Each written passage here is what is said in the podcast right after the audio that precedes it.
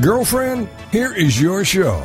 Girlfriendit, your chance to connect with other women, especially the woman that is most overlooked, yourself. Girlfriendit is all about helping you become self aware, not self involved. The aim is to provide information that relates to life, which leads to real connections and results in a desire to connect or care for those in need. The girlfriendit principle was born out of loss. Patty's mother was murdered, and Lisa lost her mother to cancer. This forged a bond between them that nothing could shake. And now the women want to help you in more ways than you can count. Every day.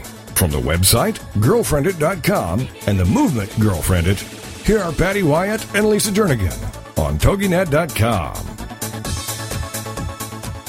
Love is in the air and on the air today. Well, and I'm really glad we're on the air because you have been singing love songs like "Love Is All You Need," you know, and so I'm really glad it's it's airtime now. Are you mocking me on my airy brain? Is that I'm not feeling the love, girl? okay, well, hold that airy thought because before we get too far into our show, you are listening to Girlfriendit Radio with Patty Wyatt and Lisa Jernigan, where we rally you to do the remarkable through resources and relationships.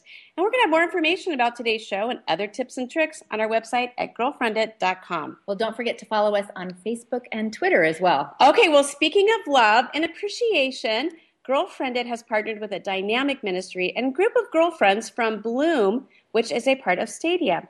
And Bloom provides inspiration, encouragement, and resources for church planter spouses so they can provide the same to their families, staffs, and churches. And it is an amazing network of girlfriends that we have so enjoyed doing life together with. Well, we get to have a special husband and wife team today. So I, I don't know if, you know, we're going to have to call Dave. He's a girlfriend guru or something today, but he's, we're going to throw him in. And in 2004, Dave and Ann Milam moved across the country, far from family and friends, to parachute plant a church in Charlotte, North Carolina. Well, One Life Church was birthed from that great leap of faith, and they have been serving there ever since. Church planting has been a wild, scary, lonely, blessed, adventure filled roller coaster journey leading to a more trusting walk with Christ. Well, we want to welcome you guys to Girlfriendit. Good morning. Good morning.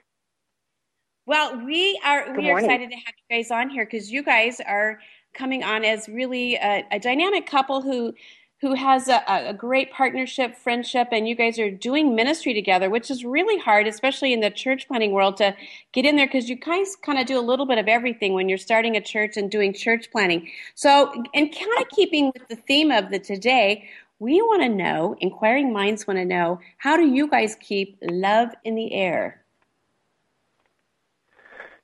Hmm, Dave, what do you think about that? well, Good, good answer, Ann. it's a safe answer, I think, probably. Um, you know, I think it's really, really tough when you're in a ministry where it seems like you're pulled in every direction, and it sometimes it seems like everybody wants a piece of you. And when everybody wants a piece of you, sometimes when you come home, it doesn't feel like there's a whole lot left for the people that you love the most. And um, that that I think makes it really, really hard because emotionally you're just exhausted, you're tired, and you really want to give the best that you have to your family, but man, at the end of the day, you just don't have it to give, and so that's just really, really difficult. So, I, yeah, this is this is a huge topic. Well, I, I, Lisa and I were just talking about this yesterday, um, talking to a, a pastor who was going through a, a separation, and he said, you know, the, the one thing that I realized that we just got out of the habit of doing was praying together. You pray with all these other people, and you're not praying together with your own spouse. Um, do you have any insight on that to, to help our listeners just in that area? You know what's really funny? Um, I have been a pastor for a really, really long time, and it, I don't think it's been um, until maybe even the past, um, the most recent history of our marriage, that I have tried to make that a habit. Um, I, I just assumed that um, she was praying and I was praying, and we were both seeking God together, and that was good enough. Um, Mhm. but man, I I really have missed the boat on that because um, once I was really encouraged to start praying with my wife every day, um, and I miss I missed some days, but in my spirit, I'm really trying to make that an effort. I have noticed a union in our marriage that uh, really hasn't ever been there before, um, and I, I think probably as a pastor, one of the things I struggled with was when someone said, you need to pray with your wife every day. I, I pictured, you know, setting up candles and having a worship session and then, you know, a two-hour prayer session together. I mean, I, I pictured this big thing having to happen. Uh, but then someone slapped me around and said, no, no, no, no. Like, it can be like 20 seconds or 30 seconds just in the morning before things get going or at night before you go to bed. And it really, really will make an impact in your relationship. And so um, here recently, I've just really been trying to do that. Like as we get our our, our routine is we get the kids off, um, and then I show up and um, uh, I, I uh, cuddle my wife up and I say, "Hey, can I pray for you?" And I pray for us, and um, I just I just say whatever's on my heart, and it just is about thirty, forty-five seconds, maybe two minutes, and um, it's significant, really significant. It's, it's well, you make really such a great point that so many times we think it has to be something so elaborate. Like you said, I had to set the whole stage and have the candles and stuff, and that can seem Yeah. overwhelming. Then we don't do anything. But it is those simple Yep. thirty, you know, thirty seconds, two minutes, whatever it is, and it doesn't have to be this major production. Just something heartfelt and something simple to do, but just to keep, just to do that and to be engaged in that way, and it opens up uh, Right. lots of conversation. What are some other like simple things that you guys have learned? Because the thing, you know, I- am a pastor's wife too, and there's some. It's I think one of the difficult things that I learned early on is you try to put yourself in a mold that everybody's trying to put you in also, and there's no cookie cutter approach, and there's no two families and ministries the same. So what works for one family and their kids, you know, having devotions at the same time every day, might not work for Right. you, and it doesn't mean you're a bad parent or your kids are not, because we honestly, true confession, we didn't have family devotions. I think you're a bad parent. I know, and my, you know what? The rest of the story is both my kids are really and I, I know. Thank you for that encouraging word. But are there some things that you guys have discovered that fits your family that has allowed you to thrive in ministry and in your partnership? Well, let me just Yeah. be honest. Um, me hearing people say that has, um, for the past 20 plus years of my life, kind of been the cop out for me taking lead because um, I would hear other families praying together or doing devotions together. And so I just would say, well, every family's different. And um, every family would have to do it differently. And though, though what you're saying is completely true, um, it, it became my excuse over the years, I think. Mhm. What do you think, Ian?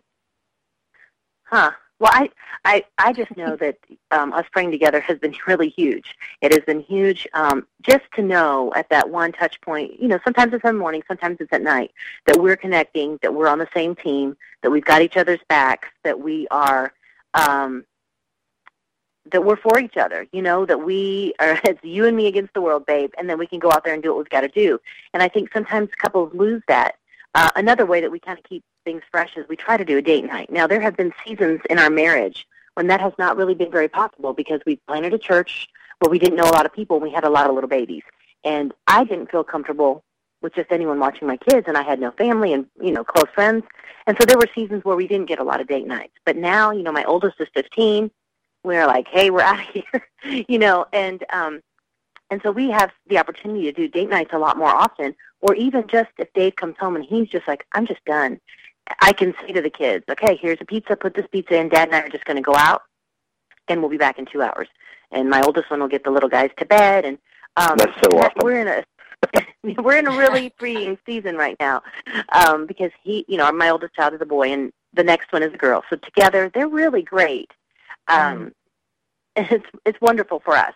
Um, but something that we do, and this is a Valentine's tradition that we do, and since Valentine's Day is tomorrow, um, we do a family. Well, every Friday night is our family night, and we have really tried to keep that sacred because we know with all the busyness of church planting and, like Dave was saying, everybody wants a piece of you. Um, we we didn't want our kids to miss out, and so um, every Friday night is our family night, and this Friday night happens to be Valentine's Day, and so our family tradition is to do a family fondue night.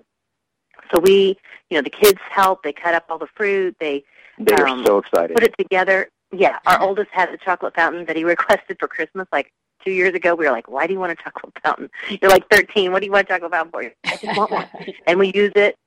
You know, and it's really fun. And um, that has become kind of you know the kids are already uh, what are we going to have? Can we have this? You know, and they help plan the menu. And really, we keep dinner light, like chicken nuggets or pizza, and then the big deal is the dessert with the um, fruit and the chocolate and everything. So that's something we do as a family to kind of celebrate Valentine's because when we first started planting, we didn't have budget to go out to eat to a nice restaurant and pay a babysitter, and we didn't know a babysitter, and we had a for table. I mean, we just looked at each other like, this is not this is not worth it. We'll go out two days from now, and it'll be less crazy and probably less expensive, and um, and we just started doing this family thing, and it's become a big tradition. That's so neat. You know, it, it's interesting because tonight what we're doing is we're we're taking another couple out who they're um, a pastor and a pastor's wife at church, and their kids are coming over where our high school daughter is babysitting their kids so they can have a date night although we get the benefits of of being with them as well. But even that to show okay we can all do things as a family even when we're we're serving together. And i i think that yeah. is so neat to um when you are seeing that as a family and see that we're we're all in this together. And that, that's a great tip. I love the the chocolate fountain idea well, it, it goes back yeah, to right. yeah. you said you just have pizza and nuggets or something. We don't have to make it this major production again. I think yeah. that's a, such a simple message, and it's because it's simple. And a lot of times, those limitations or boundaries, like you said, we're on a limited budget, we have small kids, we have all those, can help us to be the most creative. Mm-hmm. And, and create those great yeah. memories like you guys have created in traditions that you go okay even if we start having this huge budget we're still going to do our pizza nuggets and fondue chocolate night. But I think it's so important to have that scheduled night. I, I, I truly having that date night where you're putting the boundaries, the traditions are so significant. Well, you guys, unfortunately, our time is, is up. We want to thank you so much just for sharing because you've encouraged, we know, a lot of people, not just in ministry, but just doing life together and seeing how a partnership and a friendship and praying for each other and just in those ways yeah. is so significant and keeping them together. So we appreciate you guys and just uh, your cheerleaders and as you do ministry and in the trenches. Well, um, we want to close with well, tell us one thing too. Where can where can they learn more about what you guys are doing at your church? Yeah, our church website is onelifechurch.tv, and we're right right here grinding it out in Charlotte, North Carolina and um, really trying to make an impact in this area and in the world. It's just great. Thanks for having us on. Hey, thank, thank you. you. Have a great day, and we're going to be right back with our next guest, author Rachel Hauck. We'll see you.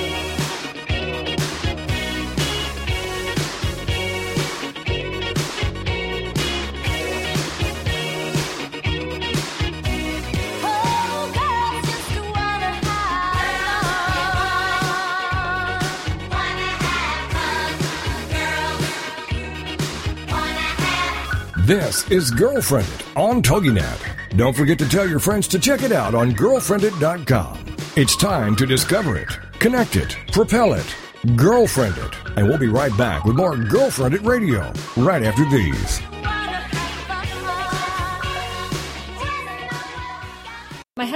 In youth ministry and knew nothing about church planting. But as we felt God leading us to start a new church, we were connected with Stadia. They gave us coaching and personal care, giving us the confidence that we needed. They even have a ministry called Bloom that's designed to support me as a lead planter spouse. We now lead a church in Cleveland, Ohio that's transforming lives, and we couldn't have done it without Stadia. Stadia brings people and churches together to transform lives and communities through church planting. For more information, go to stadia.cc. Are you ready to start rocking that woohoo that only you do? Because Lisa Steadman is on a mission. She will dare you, challenge you, enlighten you, provoke and empower you to bring out that inner woohoo. Lisa is an internationally acclaimed best-selling author. She is a breakup expert, a brand consultant, CEO of Woohoo Inc. and the Woohoo Radio Network. She will show you how to take your boohoo and turn it into woohoo Get rebellious and get real. Get your dreams off the back burner. Get inspired and motivated to take action. Start rocking that woohoo that only you do in love, life, and business. She is going to be here for you every Wednesday at 1 p.m. Central Standard Time. Only here on the Woohoo Radio Network.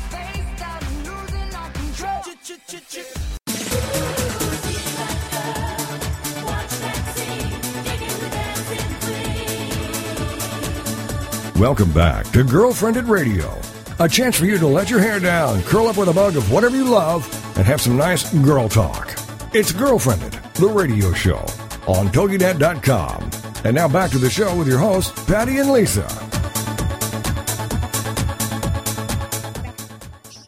Joining us now is our special guest, author Rachel Hauck. Rachel started writing full time in 2004 and discovered dreams are best realized when running in partnership with the living God. Her stories are filled with twists and turns that leave the reader breathless and longing for more. She stirs hearts of God, and she is the author of many best selling books, including Princess Ever After and Once Upon a Prince. Welcome to our show today, Rachel. Hey, it's good to be here. Thank you. Well, Rachel, everything is a story, and I know Lisa and I. That's we are all about stories. a good story. A good story. I, I, mean, literally, we'll we'll even call each other up and say, "Give me a story. I need to, I need our story time." And um, we we crack up uh, when I had my my littlest one. Um, there was at one point I was going to tell you a story about a company that was had just done these fabulous well, and she'd things. been building this up like all day. Like I need to find a time when you can just sit and listen because I have this story I want to read to you. So let me know when it's a good time. And so we kind of set she set the stage like it's going to be this incredible story time. So I get in this comfy chair. It's like in the wintertime. I have a blanket. I have my coffee because I'm going to have this incredible story time with Patty that she's been building up. Take it from there. so I'm like, okay are you ready? Do you are, is your ambiance in the right place? You have your cup of coffee. Are you are you rocking? And she was like, "Yes. Would you just please tell me the story? Give story? me my story time. Give me my story time." and then my littlest one, I mean, all out temper tantrum, started yelling and screaming, and I I'm literally telling these the story in like two second segments where I would say something and then I would, you know, when you're the mom and you're dealing with it, you kind of forget that you're being rude when it's a phone conversation and you're dealing with something, then you're telling a story and you're dealing with something. And finally Lisa goes, All right, I'm so over this story time. This is this is not happening. So we love a good story. And um, it's interesting on your website, there was a gal, one of your readers, that had mentioned um, just your books and your stories, how she worked in a bridal boutique. And after reading uh, your book, The Wedding Dress, how it literally changed the way that she was going to do her job and seeing each bride as beautiful and unique. And I, I just think that's amazing when, when a story has such impact that it motivates and it change it literally transforms the way that you're thinking and the way that you're treating others and I, I just got to ask you, tell us a little bit more uh, about that. Like, do you go into that book just praying that forward, that that's exactly what's going to take place? You know, I go in every book praying for God's heart, that whatever He wants to communicate through the power of story. And um, there's a great, great quote by one of the uh, owners of the blog She Reads, Ariel Lawson. She said, The story is the straightest way to the heart. And, mm. and I really believe that. And that actually the the outcome of the story is something that I think is unique between the reader and the story, and between maybe even God interacting with the reader and the story. I was very surprised by that woman's letter saying, I'm going to look at my job differently because of the way that Charlotte in the wedding dress looked at each one of her brides as something unique. And for me, Charlotte was a picture of how we're all very unique before the Lord that we have our own unique stamp of God. There's none like you, there's none like me. We may have similar personality traits or similar hair color or eye color, maybe even the same name, but before God, we are all very, very unique. There's no one like you, there's no one like me. So that was kind of Charlotte's um, intention, you know, to show that picture. And, and I called it her superpower. Every character, you try to find their superpower. And for her, hers was that she could see, find the beauty and uniqueness of each bride. So um, that was very powerful when that happened. I love that superpower because um, we do have a superpower, and sometimes we just don't we don't believe in that superpower. When you really think of like Ephesians three twenty, talking about um, we if we just ask for it, it's more than we could ever ask or imagine, more than we can ever dream. I mean, that's beyond superpowers, and so that's such a unique way uh, of saying that. That's I, I like that. Yeah, we like to do that when we're writing a book. You know, how can we make this character unique? Mm. Well, you identified when you identified your dream for writing. how did that come about? Because we're, we're kind of talking a little bit, you know, dreams. That's a conversation a lot of times we have is, you know, what is your dream? And we don't even know how to identify a dream that we have that, you know, something that's planted inside of us. When you realized you had that dream for writing, how did you discover it and how did that change your life? Well, I always wanted to be a writer from the time I was a kid, where I would, you know, I'd say that, but it's such a pipe dream. It's like wanting to be an actor or a famous singer. I think for a while I wanted to be a famous singer as well, but mm-hmm. um, my dad used to encourage me all the time and say, Rachel, you're a writer. And I studied journalism at Ohio State. And I didn't really enjoy being a reporter. I wanted to be a reporter. I liked photography, photojournalism better, but it wasn't my passion. And I graduated college, got into the corporate world, worked in the corporate software world, which was also something, you know, I kind of wanted to be. I grew up watching Mary Tyler Moore, so I was the single career, single career woman with my own apartment for a while.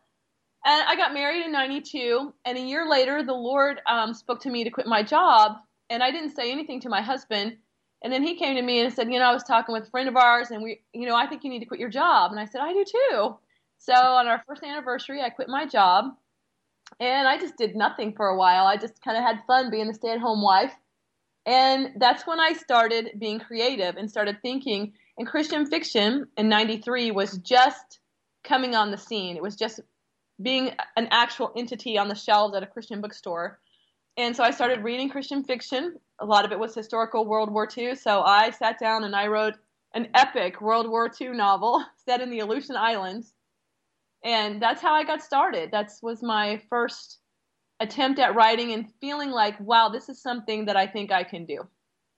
And that's going to inspire so many people that you just you have to sit down and start um, what what does Cal always say? You have to prime the pump. You mm-hmm. just have to start doing it. My my daughter is uh, same thing. She wants to be a rock star, but her gifts lie in in writing, and um, yeah. that's that your dad encouraged you that way. Yeah, I, I would encourage all parents. I know your kids can be frustrating at times, but find that thing that they can do well and encourage them in it. You know, I think parents can see a calling on their kids' lives way before the, the kid can, the child can. So my dad used to tell my older brother, You're good in business. You're good in business. Be a businessman. Unfortunately, my brother didn't hear that, but he is a good businessman. mm-hmm. Yeah, mm-hmm. yeah. Well, so many times we can't see in ourselves what other people see. So when somebody says, I see this gift in you, sometimes it kind of awakens something inside of us to go, really, I hadn't really thought of that. And then when you kind of lean into that and give it permission to kind of emerge and kind of think about it, you're like, wow, I really do have a passion for this. And mm-hmm. it, it, takes somebody from the outside to encourage that in you. We all need those cheerleaders in life to encourage, you know, the, the part of our soul that needs kind of tapping yeah. into a little bit. My 12 year old the other day, literally, we were just driving in the car and she goes, Would you just tell me what I need to do with my life. And I just thought it was so funny that she. You loved that, didn't you? I will tell you what to do. That's good. so, Rachel, as you're writing, I mean, relationships and stories are so significant to us, and especially this being Valentine's Day. Um, what what's some significant tips that when you're putting these stories together that you um, can bring in these relationships? Because I know when I read, if if those relationships in the the characters are they really are developed, it you're you're sold out on the book. How do you do your research and and are you taking a lot from your own life or or what are you doing when you're writing? I, I find that very intriguing. How do you develop that character yeah. mm-hmm. and give them life? Yeah. Okay. Well, it's uh, boy, it is. It's pulling all of your emotion and all of your own heart out and putting it onto the page. It can be extremely draining. And but I'll tell you what, I, I go through a process. I first develop a character, just like you would develop anything. How are you going to build a building? You start drawing lines and you start mapping out distances and you know wherever our support beams are. And it's the exact same thing to developing a story. I think as creative people, authors, and musicians, anyone, they just want to sit down and just do it. I had this idea, I had this character in mind, and you occasionally will hear the story of someone who sat down and they wrote this amazing novel in two weeks, but that's really, really, really extremely rare. So I build a character. So, so as I say, for Princess Ever After, I decided that I wanted to have a girl who discovered she was a long lost princess. Well, what kind of a girl is that, and how is she going to react to that, and how can I put her in the in the most um, tense situation. So I would think, well, let's make her uh, a Florida girl, a Southern girl. She's a redneck. She likes working with cars. Um, that I always figure out what's some wound that she has in her past that still festers in her life that she thinks she's over, but she's not. And in her case, it was that her mother was killed when she was 12 years old by a drunk driver. So she was raised by her father um, and her great grandmother, who was the princess before her, but she never knew that. So there's this family secret. So I started developing like what's in their past because a story is about something and about some ordinary person doing something extraordinary. So a lot of times writers sit down and start to write and they don't really know what the story is about. So while I'm developing the character, I also want to know what is this story about? And so that's when I, you know, it's just plotting and planning and building a character. But to get to the part what you guys were talking about where you really believe in the character, that comes with writing and rewriting. You have to really and, and developing those intimate conversations between a hero and a heroine where they tell each other their deepest, darkest secret that they wouldn't tell anyone else, or they share a happy memory or a happy moment. They share some intimate thing. And so that also has to be developed. What is the deep, dark secret that they would share that because they trust that person? So that's that's really how you do it. And then once you've got that, they come alive on the page and they kind of start talking back at you. yeah. Okay, well, we have less than two minutes before we go into a break, but this is very intriguing. So, is that the where the majority of your time is at the very beginning when you're kind of setting the stage and, and developing the characters? Is that does that take the most energy and time? No, actually, I probably spend maybe a month on that if I have that much time, or I'll do research on various things like you know classic cars, and, and I'm researching the whole time I'm writing at the same time. But really the the real that's just the bones you know what i mean? It's like it doesn't really have any flesh on it yet. So i have to really write the story to see where it's going because always you're going to write something where you say oh that's good. I didn't plan on that. Now what can i do? Or you're writing and you're going this is just so surfacey. They're saying the same things to each other. There's no depth here i'm missing something let's go back to the drawing board let's keep writing deeper i'm not thinking deep enough so really, what really drains you is putting conversations on the page. Well, we're going to take a quick break, and when we return, we'll continue our conversation with Rachel Hauck.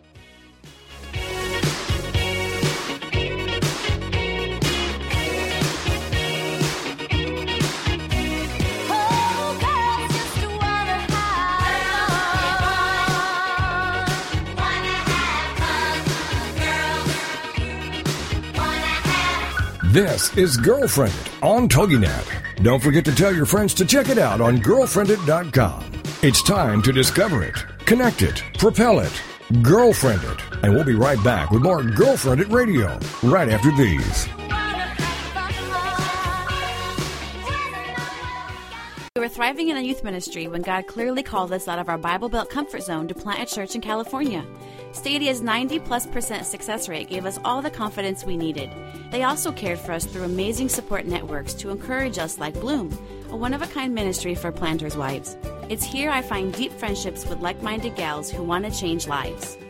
Stadia brings people and churches together to transform lives and communities through church planting. For more information, go to stadia.cc. Have you ever wondered why America is facing such a healthcare crisis? Then join us for Dr. Peter DeVette Live every weekday at 1 p.m. Central on TogiNet.com. He'll answer your health care and medical questions and share with you his knowledge and opinions on topics ranging from holistic health care to spirituality and wellness. You'll find out about the roots of your health care challenges versus symptom management the holistic approach, how the spirit, mind, and body connection is critical in both the development of illness and the solution to illness. How emotions are directly related to physical illness and how to read your body like a book. Dr. DeVette will also go through your personal questions and how you can navigate through the illness maze. Supplements, medications, therapies, treatment options, surgeries, all kinds of things related to your health. Dr. Peter DeVette Live. Every weekday at 1 p.m. Central on TogiNet.com.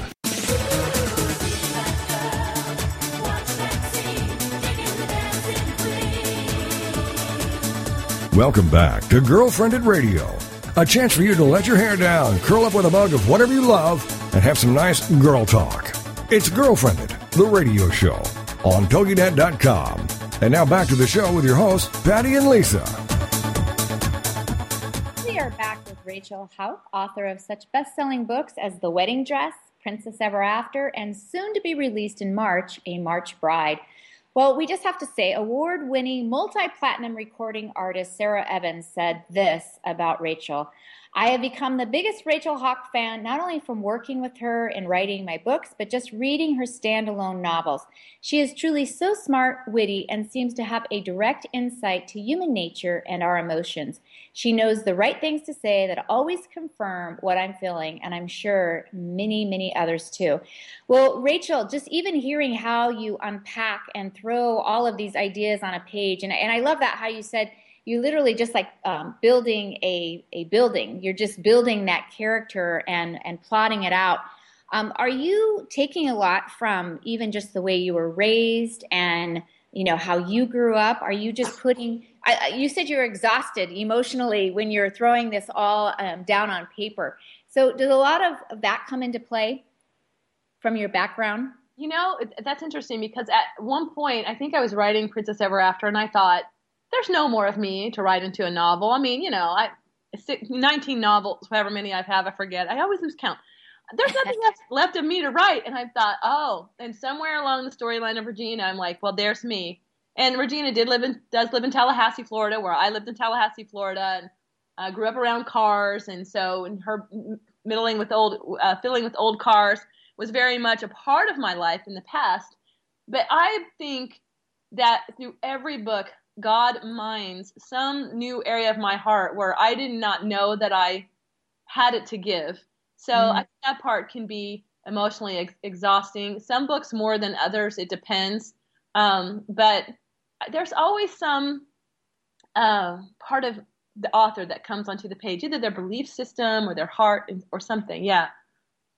So does when you're writing this, I know sometimes when I, I read a romance book, I have a tendency to look at my husband and just be like, I love you so much. Do you feel that way as you're writing, where you're putting out these emotions and they have no idea where this is coming from?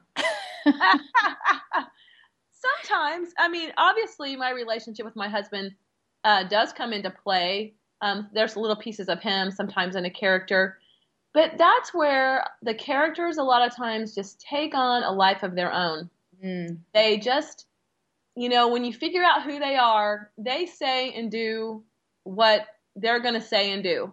And, and they kind of cocoon themselves into that. But yeah, there'll be, I'll hear a phrase or a saying, or my husband will tell me something, and I will put that in a book. I don't know if it's this book, Princess Ever After, or the one I'm working on now, but one time my husband was sitting next to me at church and he said, you know, whenever I find a scripture that I don't understand and I'm like, God, what are you saying here? He goes, I just think put an X on it because X marks the spot, treasure buried here. And mm. I, wow, that's so good. But we can do that with people too. I don't understand that person, but I'm going to put an X on it because there must be treasure buried there. Mm. So I, I like to, I think that, that happens. So I put that in the story somewhere. So there's little things like that that come along that I that God will weave into the story as best um, that He can through my weak human frame. mm-hmm. Well, you know, it, you're talking about it because it, a lot of what what we're kind of hearing here is like the creativity it takes to to develop a character to do stuff. So it doesn't matter if you're an author or whatever you're doing. Creativity really is something that kind of keeps us us thriving and going. And we know that we we all have creativity in us because we have the image of God, who is the ultimate creator in us. But a lot of times the creativity in our lives gets stifled because of an experience or somebody's voice has told us we can't and we don't. And so we, we just kind of bury that, like you said, and we have this treasure inside of us to create. The, then the challenge is, I know with Patty and I, is how do you organize your creative thoughts when you do get them? And remember, like you said, you know, your husband said this thought in church, and I'm going to remember that and write it down. Do you walk around with like a piece of paper to, to remember those things because I know my memory I, I can't rely on it that much anymore to go I, I there's so many things I go I want to remember that I want to remember that and I don't. How do you keep track of like creative thoughts? And just as you observe people whether it's in the grocery store or something you see something you go okay that's that's uh-huh. intriguing I can develop that. How do you keep track of all of this? I am one person who keeps things in my head, which the older I get becomes less and less effective. You know, I always would keep my schedules in my head. So sometimes I keep them in my head, but I tell you, this is the power of the iPhone, smartphone, tablet age. And it's so easy to tap yourself an email message saying, oh, add this to the story. Oh, and some things are just like the X marks the spot was just so profound to me at the moment. It just stuck with me. Um, and one time I met a, a kid, um, I'll say a kid, he was a young man, young married man at a Christmas um, party. My husband was teaching school part time for a while. And we were at the staff Christmas party, and he wasn't eating food. He was the only one not eating food. And I was like, why, why aren't you eating? And we're at someone's home. The food was prepared in the home. He said, I don't eat food at other people's houses. I was like, what? And he goes, well, I don't know how it's prepared. I said, dude, our kitchen's right there. Walk in and go check it out. And he goes, no, I, I don't. And I said, well, what do you eat? And he says, well, I eat frozen food. I said, you don't know how that was prepared. Have you heard about those kitchens? And oh, he fascinated me. I drilled him and drilled him until I almost made him doubt his own phobia. And my husband said, wait a second, this is the author talking. This may show up in a book. And I'm pretty sure that was so profound. It showed up in a book somewhere. So, you know, ideas though, like character ideas, I usually write them down on slips of paper. I have slips of paper all over my desk, and sometimes I have them all over the kitchen island where I've taken notes while cooking dinner. So, do try to capture them as best you can. Well, speaking of cooking dinner, how do you, you know, our, our audience, um, a lot of ministry leaders and pastors' wives, where they're just trying, they wear many hats. How do you organize all that? I, I, I see that you're also a worship leader, you're a writer, you're a mom, you and you cook, which is just amazing to Lisa and I, because we really don't. and and go ahead. Well, I was I just want to say one thing. I am not a mom. Um, I have other people's kids. We did not have children. Um, that's a whole God journey in and of itself. But I do have other people's kids, OPKs, because we were in youth ministry for 20 years. So I get that kind of harried life that can come with being a mom. And I admire the moms who are in ministry and who write and have careers. It just blows my mind. But um, we eat a lot of cereal around here. well, that's good. good to hear. Good, good. to hear. then we are kindred spirits. In we are kindred spirits. Yes, my husband's a big cereal fan, and um, yeah, a lot of cereal. Although I do try to come down and take a break for myself because you know it's not healthy to continually eat cereal. So I try to cook chicken or you know just chicken and vegetables. It doesn't have to be fancy. Well, okay, so how does a structure? I'm always intrigued with this. Uh, with how do people like use their day? Because I can be a little more spontaneous, even though. But I want to plan. I want to know that at the end of the day, it was productive, and and I, you know, I'll put some things down. Here's what I want to do today, and I, I like to check it off. But I also am one that if something interrupts it, depending on what it is, I'm okay with that. How do you structure your day? Because I can imagine being a writer, there are deadlines that you just can't go. Oh, I'm not going to write today, or I, I you can't miss a deadline. How does your day look structured? So you do make sure you get writing time in and you don't like you don't let urgent things come in and interrupt that and, and get you kind of off of your your schedule your path.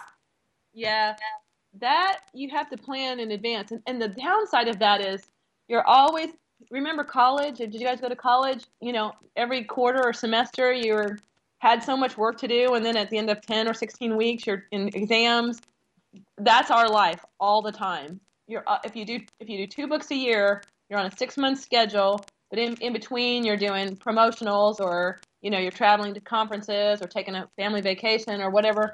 And so you're always on pretty much a four month crunch. So what I do is I look down the line at four months and I say, well, if I write 2,000 words a day, five days a week, that's an 80,000 word book at the end of two months. So then I have two months to fix it and rewrite it and get my head around it. And so, you know, but you have to stay on track. I, I, I got off track with the current book I'm writing, so we're making some adjustments. But, you know, and that's why it's important to do your work up front, too, to kind of know what you're writing about. You really do need that, I think. And I know there's a lot of people who write what we call seat of the pants. They just sit down and start writing with maybe a synopsis as their guide. But I like to do a lot of the plotting work, and I do a plotting roadmap, do a character roadmap. So I kind of know where I'm going. So when I'm writing those 2,000 words, which if you're focused, you can do in like maybe five to six hours. So um, it doesn't, it's not completely draining. But if you're on the internet, then it takes 10 hours. mm-hmm, mm-hmm. You, got, you have to kind of know I need 2,000 words a day. And for most full time writers, that's doable. And do you have a hard time when you're trying to put that, and maybe that's what you meant by saying 10 hours a day, will you go into research mode where you think, oh, I need to go find out some more information about this? And all yeah. of a sudden you just get caught up in rabbit trails. Rabbit trails, yes. Oh, the next thing you know, you're shopping at Macy's online. exactly. I, I, know a lot of times I'll leave. Um, I have two screens on the Mac, so I have a writing side, you know, and a and a internet kind of business side, and I'll be over on the writing screen and I'll think, oh, I need to look up that word. I want to look up that the spelling, or I want to look up the meaning. I'm not sure it's right, or oh, I, I need to research, um, yeah, gasoline tanks for old cars. And so I go over to the internet side and there's an email. So I click on that. And then I go over to Facebook and then I look at that. And then I'm like, why am I over here? Yes. like 30 minutes later, I'm like, oh, I'm going back to the story and I see that word or that line where I don't know what I'm talking about. So, um, oh, yeah, get back to business. So, yeah, that happens quite a bit, I think, for, I don't know, maybe not all authors. I admire the ones who are so focused, but I'm a little scattered sometimes.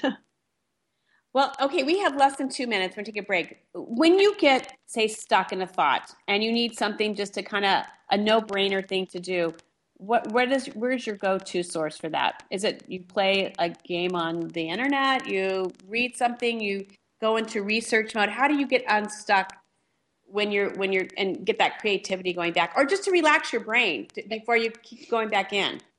Yeah that you just get up and walk away or sometimes i write blah blah blah blah blah blah and then i keep going.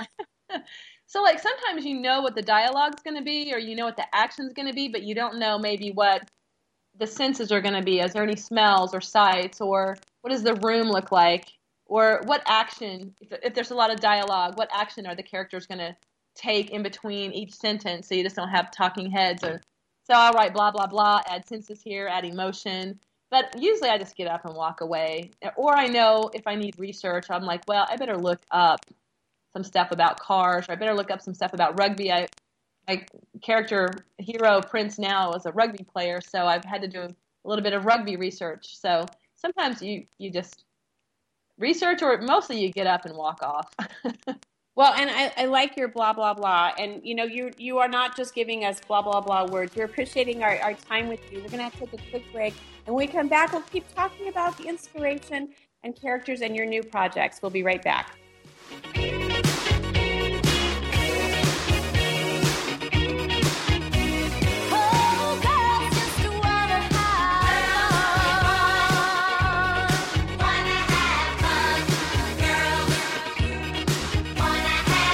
This is Girlfriendit on TogiNet. Don't forget to tell your friends to check it out on girlfriendit.com. It's time to discover it, connect it, propel it, girlfriend it. And we'll be right back with more Girlfriendit Radio right after these.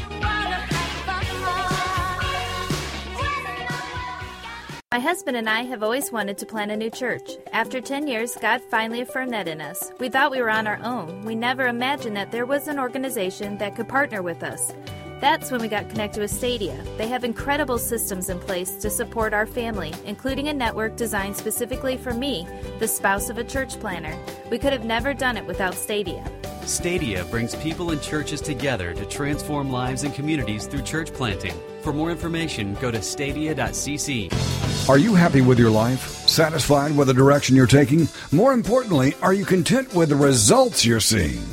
Then Success Profiles Radio is the program for you. Join host Brian K. Wright as he talks to experts in many areas relating to life success, including expertise in leadership, business, relationships, careers, networking, health, overcoming adversity, and much more. Each week, we'll explore different aspects of success and how to apply them to your life. For more on Brian and the show, check out his website, briankwright.com. Each week is a dose of inspiration. So many people live their lives wanting more than they currently have. Success Profiles Radio is a show that will clearly demonstrate the principle if I can do it, you can do it. So don't miss this opportunity to take control of your life and your results. Success Profiles Radio with Brian K. Wright, Mondays at 5 p.m. Central on the Rockstar Radio Network.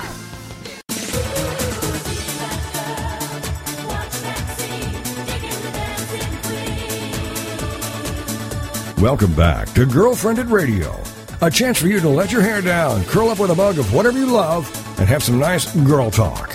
It's Girlfriendit, the radio show on TogiNet.com. And now back to the show with your hosts, Patty and Lisa. We are back with our new friend and author, Rachel Hauck. And I, I said that like a Rachel, like I was from Minnesota. You keep You teasing totally me. did. You have that Minnesota. I don't think you've ever been to Minnesota, have you? Rachel Hauck, and we've been just talking off the air. So we've decided that uh, Rachel's definitely one of our new girlfriends, and now we we want to expand this for a whole day radio show so we can unpack so many things with her. But Rachel, um, how can people find you so they can play and chat with you as well on Facebook, through Twitter, and you can also find out more about Rachel on girlfriendit.com, but also where we can get your your book that you have out now and the one that's coming out in March. All right, thanks. And I just want to say it's been fun hanging out with you guys. You're awesome. And we know. we know. That was Patty. That was Patty being humble. That's Patty being confident in who she is. I like that. Um, oh, don't egg her on. Please don't egg her on. you have to live with her, right? Yes, yes. You can find me on rachelhauck.com. It's R A C H E L H A U C K, rachelhauck.com. And Facebook, Twitter, Instagram, all the same places, just, you know, dot com slash Rachel Hauck. So love for you guys to stop by my Facebook page and sign up for the Facebook chat party we're having on March 6th, 8 p.m. Central Time. And there'll be lots of good prizes we're giving away. The grand prize will be a $200 Visa gift certificate, so you can purchase your own princess-like gown if you so desire. So that's one of the great things coming up. And you can find Princess Ever After and the second book in the Royal Wedding series, Once Upon a Prince was the first one. You can find them at your favorite retailer, online, or a box store, brick and mortar store, we call them and at Walmart. Princess Ever After will be in Walmart, so we're really encouraging people to check out Walmart. It's a it's a great opportunity to be sold in Walmart. Yes. And, and then A March Bride comes out at the end of this month, at the very end, and it is a story that takes off from a princess. Uh, um, excuse me, Once Upon a Prince. So I it, it's a royal wedding series, but I forgot to have a wedding for the hero and the heroine, King Nathaniel and Princess Susanna, in book one. So we gave them a wedding and a March bride, and it's really, really fun. It's really, uh, really a good story. Well, that's awesome, and thank you for sharing, and especially uh, just on Facebook, so people can be a part of that March sixth. Okay. Also, I have to backtrack here. You had made the comment about not having children, and I know we have quite a few friends that have struggled, and I know my sister um, went through all kinds of uh, just, you know, it's it's and that might not be your situation at all, but I just have to ask you that question. Do you mind unpacking some of that of what you said that you guys never had children? Sure, I would love to. Um, yes, it is a little bit of a different story. I mean, of course, I don't think there's a woman out there, or maybe there's a few, but most of us grow up thinking we're going to be moms, right? We're going to have children. I'm the I'm the oldest girl of five children. Have an older brother and then three younger siblings. I babysat when I was 10 years old. Loved children, loved babies. Um, we got married. We were older. We were 31. We thought, yeah, if we get pregnant right away, we don't care. Pretty much thought we would start a family. And after a few years, we didn't have children. And of course, we're very involved in youth ministry. So we had the OPKs, other people's kids. And um, about three years into our marriage, I guess maybe maybe four, I was driving home from work one day. So it had to be maybe more like five years. And I felt like the Lord asked me a very strange question. And that question was, is it okay with you if you don't have children? Mm. Said, huh? Devil, get back. You know, who, who says that? And, but it just lingered with me and I began to pray over it and my husband began to pray over it. And we prayed over it for many years. And finally, one day, uh, a young man in our youth church who, whose mother was a good friend of mine and he was kind of like one of my, one of my boys. Of course, I'd never had this particular conversation with him. He's 15 years old. So, but he walks up to me and he throws his arm around me at youth church one night and he says, You need to read Isaiah 54 1. And I said, Yeah, the one that says, Shout for joy, O barren one, because your children are more than the married. And he said, Yes. And he pointed to all the youth in the room he said, Look at all your children. And that was kind of like the last word that the Lord said to me about it. You know, like, yes, you're walking in what I've asked you to walk. And he's given me grace, total grace but I'll tell you, the final thing that kind of hit my heart was a few years ago. I blogged on Southern Belle View, and we were blogging on Mother's Day. I said, "Hey guys, I'm going to blog about not being a mother because on Mother's Day everyone wants you to feel included, so they say to all the non-moms, "Happy Mother's Day." And I say, "Well, I'm not a mom, so don't tell me that. I don't I want to honor the true moms." And they say, "Well, we don't want you to feel left out." And I said, "Well, I don't, and it's not an issue with me, but if it were, telling me Happy Mother's Day is just going to make it worse if it, if I didn't have children. You're just reminding me of my pain. So don't say Happy Mother's Day to non-mothers. You know, just kind of be sensitive there. But I was so I was blogging on it and I was reading in Samuel 1 where we all know Hannah, Samuel's mother, was pining for a child and her husband Elkanah says to her, "Am I not better to you than 10 sons?" And just makes me weep because that is the voice of the Lord to every woman out there who's not had a child, whether it's my situation where I was okay with it, whether it was choice, whether it was just infertility and you couldn't overcome it. The Lord is saying to you, Am I not better to you than 10 sons? And that just sealed my heart. Okay, God, you got this. And so, you know, there are t- there's once in a while, like a holidays, you might think it'd be fun to have kids. We probably have grandkids by now, or at least older older children. But um, some of our children from our youth days, when we were youth pastoring, they come home for Christmas and Thanksgiving. So we're truly blessed. Okay, you had us on that. That was a beautiful story. Speaking of, we started out talking about stories that just captivate you, and uh, that and, was a powerful and stirs story. your heart and Mhm. moves you. And what a great way of positioning that and seeing that and being affirmed from God in, in Mhm. that calling, and then being able to just inspire and um, it's convicting in a great way. And Mhm. and seeing that story of Hannah through that lens, and always appreciated Hannah and her Yeah. story on many different levels. But that is a great way to, to kind of frame it. So yeah, I- thank you for sharing that. I have to tell you, Rachel, um, Lisa and I, we went to Africa and did a, a conference there, and um, one of the storytellers there had shared that story to the point where we were both looking at each other and just crying. I mean, he just had a way to bring these characters to life. And shortly after that, we came back to the United States and we had a women's conference that we had to speak at. And we said, okay, I just felt like God was really convicting us to share this, this story. And when we unpacked it, it didn't come out the same way. we laughed so hard at how, I mean, we know God used it. It was so not about us. We just needed to get out of the way. But um, it's one of our, one of our favorite stories uh, on, on the humorous side as well. Yeah, right.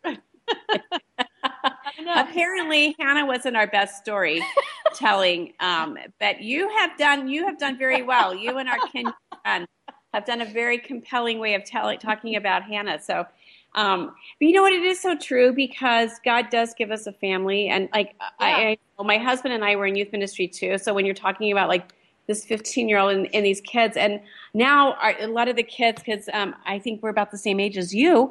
Um, uh, these these kids now they're grown and having kids and and just to see a legacy of faith and just be a part of mm-hmm. their story in a different way though they're not blood they're they're they're of your heart and it takes on a whole new the the family of, that God gives you and creates in you is still is still powerful and and and, and significant. Well, we just have a few minutes left of the show, Rachel. Are there some tips and tricks that you can give to our, our listeners, just even inspiring them to follow their dreams? You know, yes, absolutely. I would say the number one thing is go to God because He's the great dreamer. He's the one, He, he dreamed up all of this. And so if you're really wanting to know, you know, Scripture tells us that our, our life is hidden in Christ. So if we're hidden in Christ, I mean, then we're found in Him. And so that's the place to begin. And, um, or, or if you're already on a path, I just say, you know, open your heart up to whatever God would have for you. Be willing to take a leap of faith.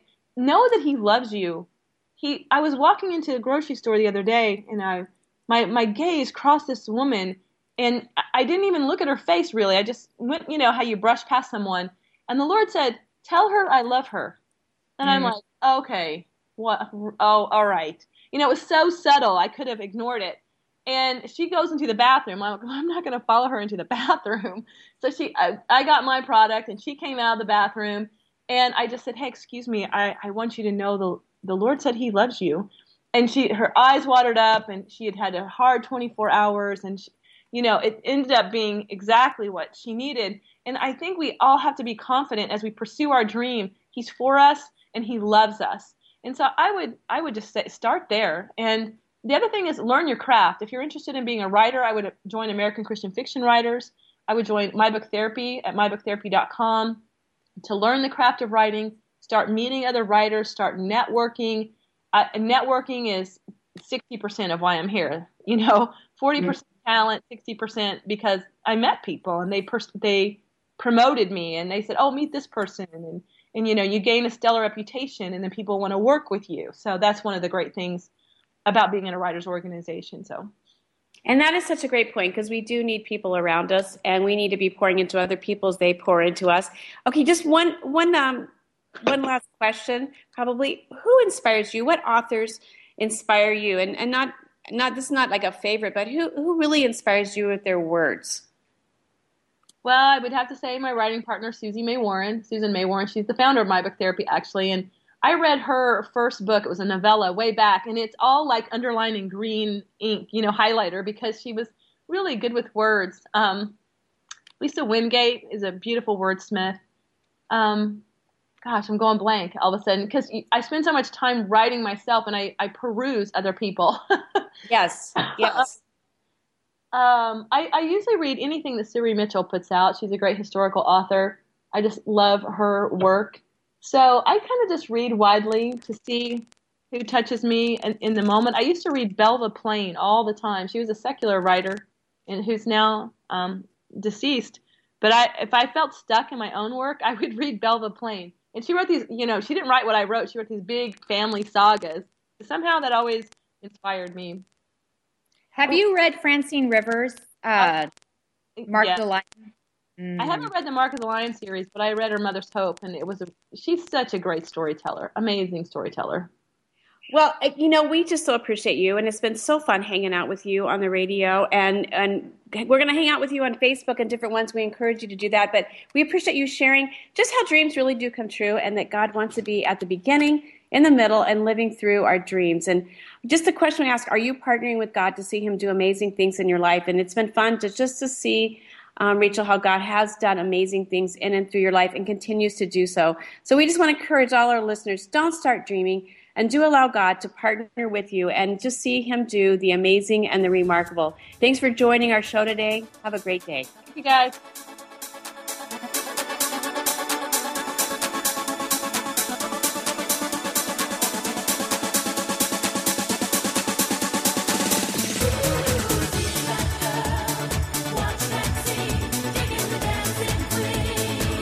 Thank you for being a part of this special program, Girlfriended, the show dedicated to the most important woman you know, yourself. It's the show